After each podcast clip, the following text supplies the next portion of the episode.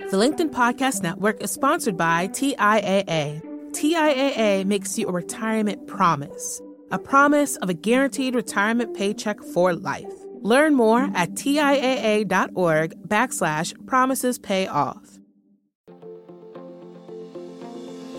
Hello, my friends, and welcome to another exciting episode of Negotiate Anything. Negotiate Anything is produced by the American Negotiation Institute, and with over 3 million downloads and listeners in over 180 countries, listeners just like you have made it the number one negotiation podcast in the world. I'm Kwame Christian, and I'm the director of the American Negotiation Institute. We're growing, and I want to introduce you to our new team members and new trainers. This will give you new and diverse perspectives on negotiation and conflict resolution. And that's why Shane Martin, our head of sales and partnerships, is going to serve as co host of the show from time to time.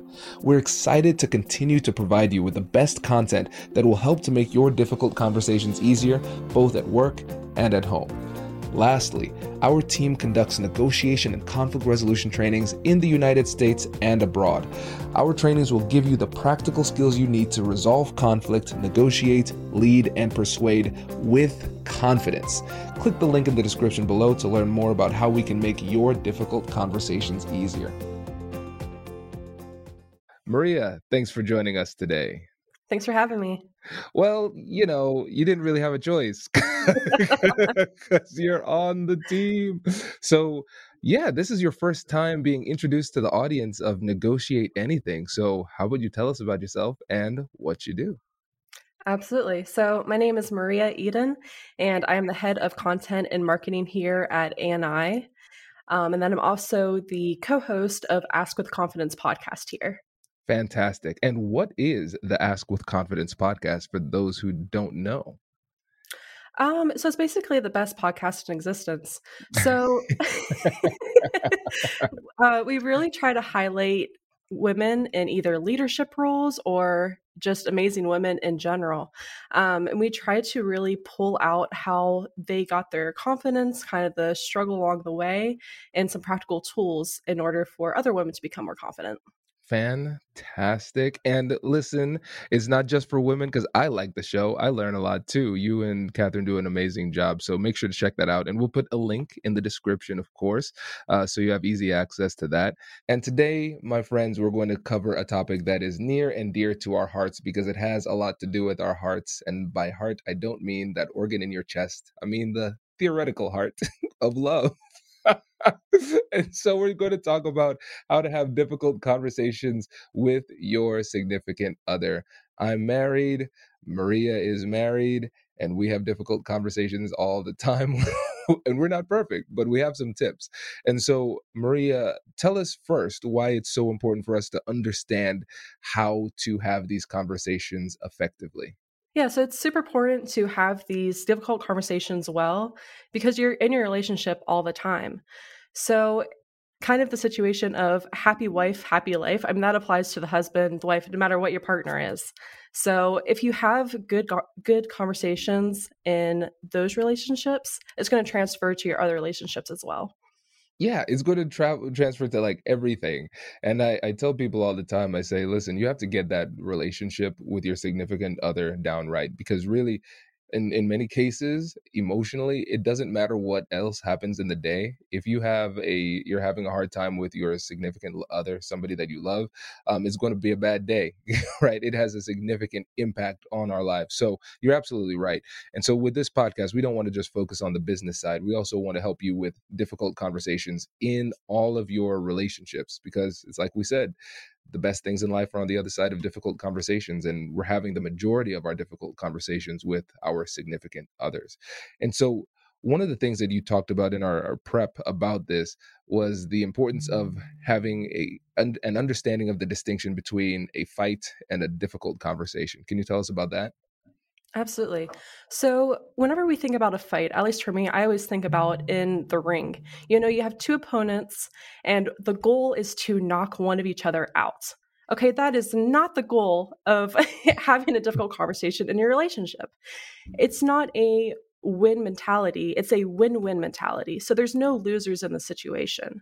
And I feel like as soon as you reframe it to, hey, it's an argument, it's a difficult conversation, it's us bickering rather than a fight, you're able to uh, now control your emotions a little bit better and to be able to focus on the goal of how do we both win in this conversation.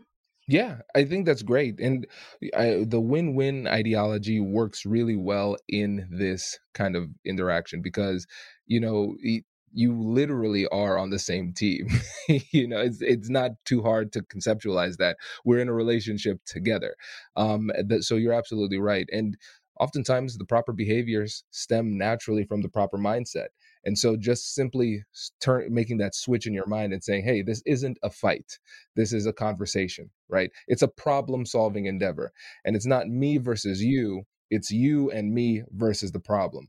And so once you start to think about it in that way, you're going to start to reap the benefits of productive dialogue. And now, there's probably somebody saying, "Hey, that sounds really nice in theory." but it's really hard for us to do. And so, in your opinion, what is it that makes it so tough for people to do this? I think when you get closer to the person, it's a lot more difficult. So, if you have someone just in your company who you know you're going to see Monday through Friday, nine to five, you're saying, okay, I am able to kind of leave this person, you know, for the weekend or for the end of the day you can't leave your significant other. At least that's not the goal, right? so it's it's tough because, you know, you know that you're going to need to work it out eventually, and I feel like that causes a lot of stress. Yeah, and I think for me one of the things is when I'm at work, when I'm out doing different things outside the home, I understand that I need to be on my game. I need to be on my game because these conversations are important. I'm representing my company, my brand, all of those things when I'm out and about. And as somebody who's a lawyer, a mediator, and I do these trainings, I understand that difficult conversations are part of what I do. It's actually my brand. But when you get home, this is supposed to be your refuge. This is where you're supposed to be safe. You can relax, you can be yourself, and you can put your guard down. And it's that exact thing that often leads to breakdowns during the conversation because you're not prepared. You're not ready to be on your game. And so that those skills that you would typically bring to a conversation at work, a difficult conversation at work, a lot of times it's hard for us to do that at home, um, especially after a work day because we're tired too so we're we're relaxed and we're tired and then this comes up and we're not prepared. So i think again just understanding that difficulty and the fact that it's universally difficult i think that's really important too. Mm-hmm, absolutely. And so when we are having these conversations what would you say is the general goal from your perspective? So the general goal is productivity and solutions so, what I mean by that is at the end of the conversation, do you have a plan set in place? So, eh, during the conversation, you're going to have lots of emotions that come up. There's going to be mm-hmm. a lot of eh, things that aren't even maybe what you're talking about. But at the end of the conversation, you want to have practical tools that you can take mm-hmm. and run with and make your relationship better. You're absolutely right. And it's funny because you're right. During the conversation, your emotions will take you off track. And so if you think about this in terms of productivity, it becomes a little bit clearer. Because a lot of times we understand that we are trying to f- solve a problem, we're trying to find solutions, but we don't know exactly what those solutions will be going into the conversation. And that lack of clarity can be frustrating, it can be scary, and it can produce a lot of anxiety. But if you just say, my goal is productivity, then you can say, I know what is productive and I know what isn't productive. Talking about what they said three years ago probably isn't productive. Talking about how they feel right now and what problem they're trying to solve right now probably is productive. So now I can steer the conversation in that direction versus the other one. Absolutely. And I love that you brought that up. That, yeah, if you're talking about things that are outside of the scope of what you're talking about right now, it's not productive the conversation. For example, if you say, oh, hey, you know, we're talking about that, for example, you didn't put the dishes away or something like that. And now you're bringing up other things with, oh, hey, you said this last night. That's that's fine. That's another difficult conversation, but it's you need to be focusing on the questions that are brought up in that moment. You're absolutely right. And that's why when we talked about when we talk about the compassionate curiosity framework, we talk about that as a um, a tool of future focused problem solving. And so when I think about future focused problem solving, I realize that we can we're moving towards productivity if we're talking about how we could work together to create the future that both of us want in this relationship. And um, there's a great book called Thank You for Arguing. And um, one of the tools that they say in that book is that what you can do to help to alleviate or diminish the amount of emotionality in the conversation for you and the other person is switch the grammatical tense of the conversation. So, no more using the past tense, only using the present or future tense. And um, that works really well. And something that I find helpful is sacrificing the past to win the future. So, if um, Whitney were to bring up something in the past, um, and it could be something that we could argue about. We I could we could go back and forth on that. Um, the past has already happened. I can't do anything about that. So what I would say is, Whitney, you've brought up some good points. So considering that, what do you think we can do now to make sure this doesn't happen again in the future? And so if you want to score points in the past, go ahead and score points in the past. I'm not interested in playing that game. And so you let that go and then focus on the future, and then the conversation becomes a lot more productive. Hi, I'm Katherine Kanapke, and I'm the Chief Operating Officer here at the American Negotiation Institute. Did you know our company offers completely customizable negotiation workshops? The negotiation and conflict resolution skills that your team will learn from these workshops are beneficial across all professions, but they're especially useful in procurement, purchasing, sales, sourcing, and contract management. Our calendar is filling up quickly, and we even have some workshops scheduled for next year. If you think you might want one, I'd suggest reaching out soon so you don't miss out. Check out the link in the description to learn more. Also, be sure to check out our YouTube, LinkedIn, and Instagram accounts to see our daily negotiation content. Thanks for listening. The LinkedIn Podcast Network is sponsored by TIAA. In the last 100 years, we've seen financial markets swing, new currencies come and go, decades of savings lost in days all showing that a retirement plan without a guarantee, quite simply, isn't enough. So, more than a retirement plan, TIAA makes you a retirement promise a promise of a guaranteed retirement paycheck for life, a promise that pays off. Learn more at TIAA.org backslash promises pay off. From the minds of visionaries to the desks of disruptors, I'm Laura Schmidt, host of the Redefining Work podcast Join me each week as we explore the new world of work through the lens of those shaping it CEOs, HR leaders, investors, and more. Be a part of the conversation that changes everything. Subscribe to Redefining Work today. I think also if someone is bringing something up from the past, it means that they're not completely over it. I think that that does deserve attention. So even saying during the conversation, hey, I I think that uh, maybe something that was brought up in the past or a situation that happened in the past, you still have some emotion around, that's absolutely fine. How about we have another conversation a different time and focus on what we need to focus on right now, the problem right now? I think that's great eh, because if you do that, you're demonstrating to the person, hey, what you said it's still important. And if it's really important to you, let's mm. allocate the time and energy and attention it needs in a separate conversation so it doesn't get cloudy. Right now, we're having a conversation about this. Let's finish talking about this, and then we can talk about that other thing. And I know for me, um, oftentimes when I'm when I bring up things in the past, I'll be honest. You know, sometimes I'm I, I mistake the the this conversation for a fight, and I try to score points a lot of times that's what people are trying to do you're, you're trying to score points you're not trying to you shouldn't try to dunk on your conversational partner that's not the goal you know winning at their expense and um and so when i stop and think about it oh the reason i wanted to talk about that was to do damage to make them feel bad. Usually that's the ego. And if somebody says hey if you still want to talk about that we can. Usually for me at least when i bring up stuff from the past it's um it's an emotional thing and down the road i don't want to talk about it at all. I, I realized that that was a, a, a strategic and conversational error and i'm like well thankfully they didn't uh, they didn't bite on it and we can still stay productive Mm-hmm. Absolutely. Yeah. And another thing I want to bring up is when someone does bring up the past, at least for me, it makes me highly emotional, emotional, and it's just not going to be productive from there. So if there is something that's a little bit triggering, what you can do is just do a couple of breathing exercises even during the conversation and then just get right back on track. Now, I like that. And this is something that I struggled with early on in my career because when somebody would say breathing exercises, I would say, I'm not going to hyperventilate in front of this person to show that they that they hurt me. I'm not going to give them the satisfaction.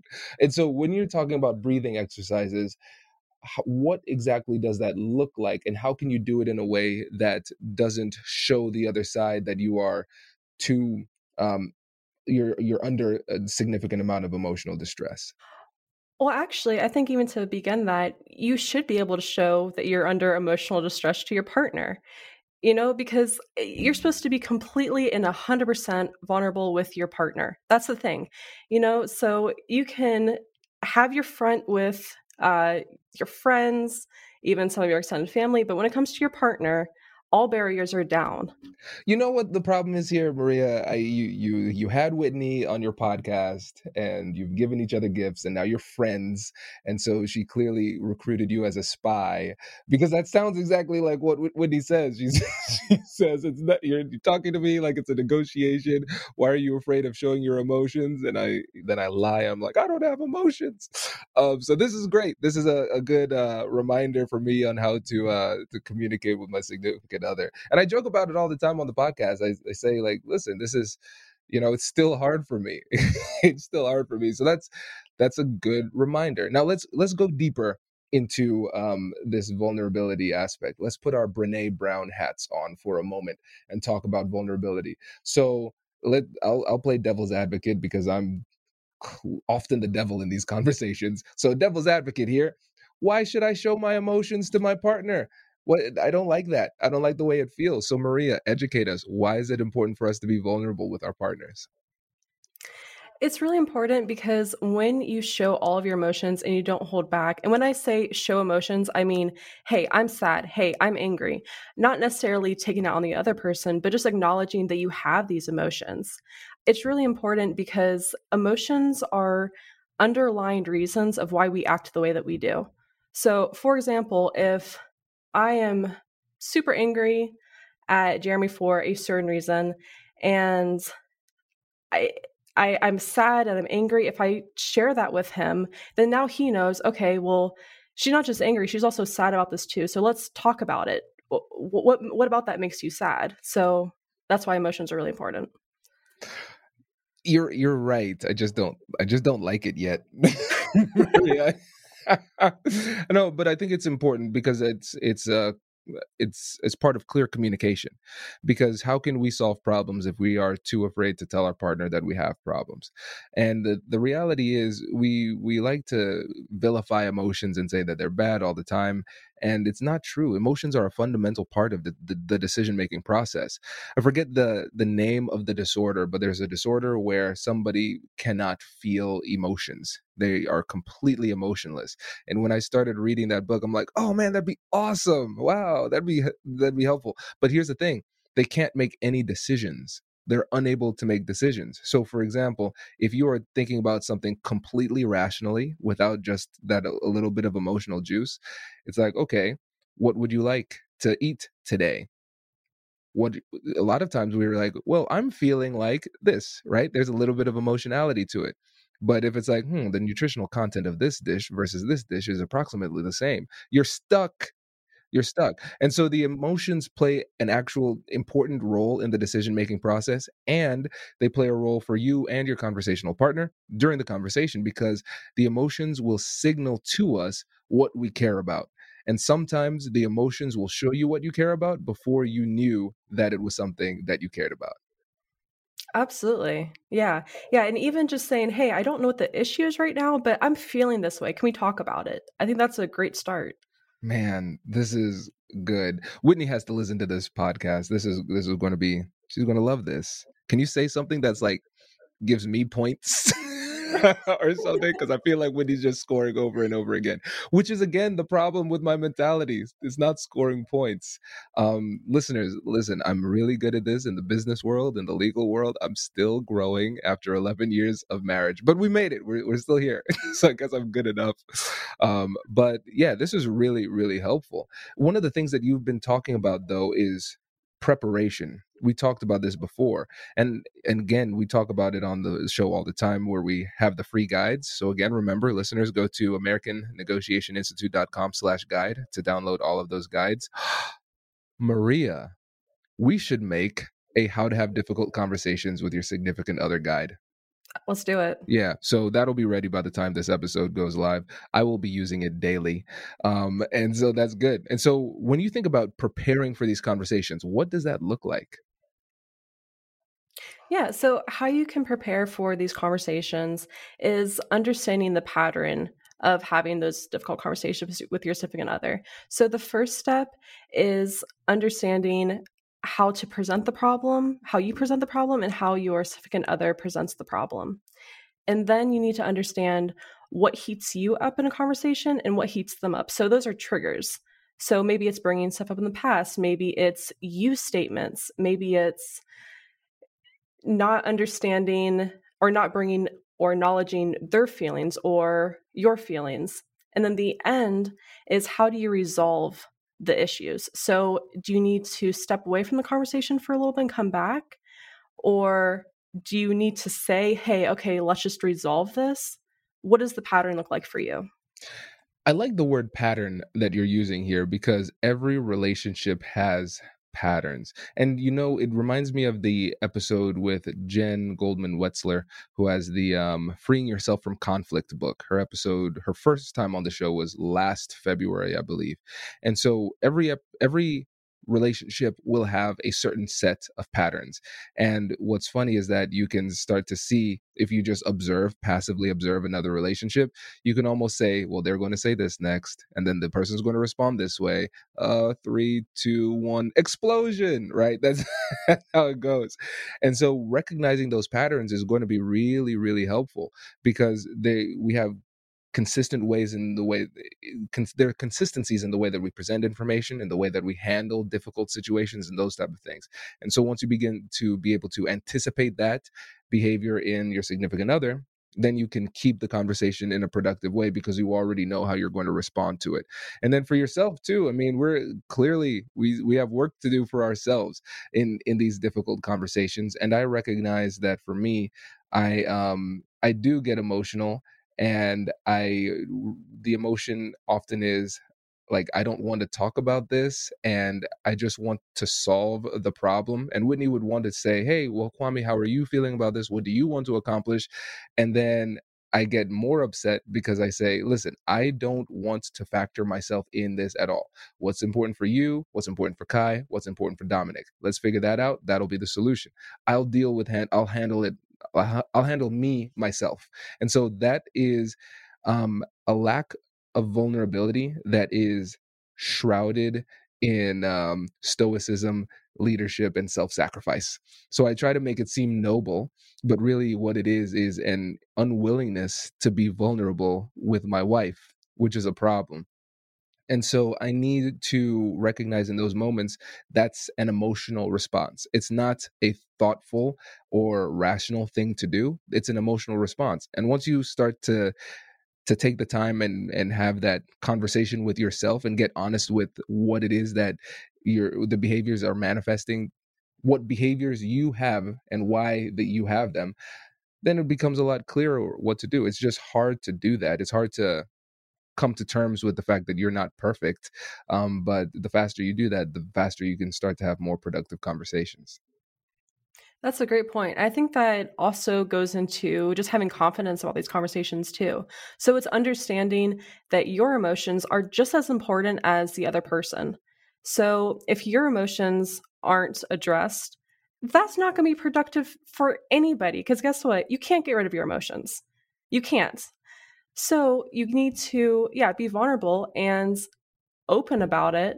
And again, just having a problem solving mentality around that. No, that's that's really really helpful. That's really helpful. Man, Whitney's going to love this. This is this is hilarious. This is hilarious. Well, what else do people need to keep in mind um, during these conversations?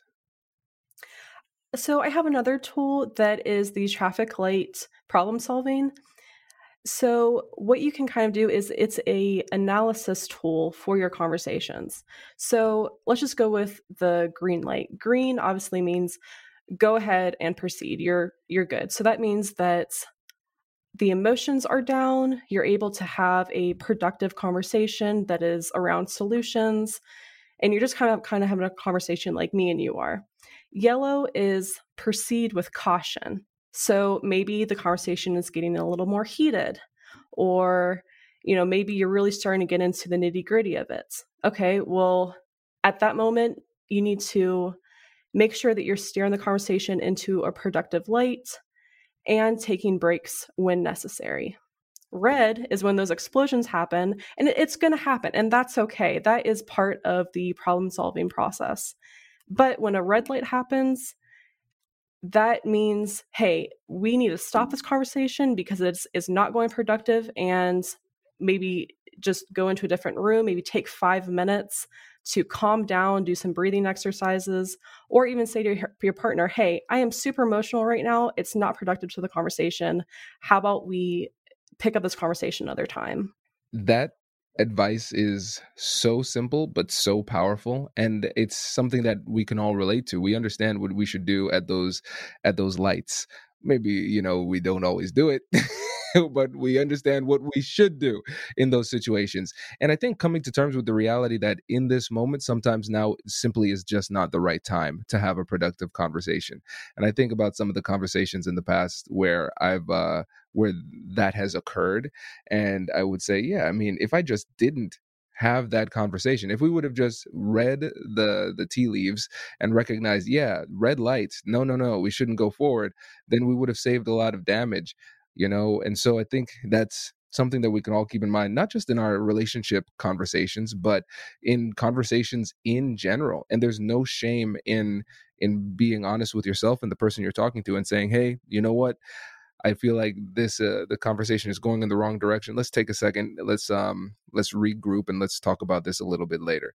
Because in the majority of these situations, it's not time sensitive to the point where you have 5 minutes to make a decision and then you we're done, right? It, it's usually not that type of situation. Usually, it's something that's been simmering under the surface for a little bit, um, and uh, you still have time. It's not a crisis in the moment, and so recognizing that you still have time is one of the most important things you can do because then that'll help you to feel comfortable enough to say, "Hey, let's stop and let's come back again."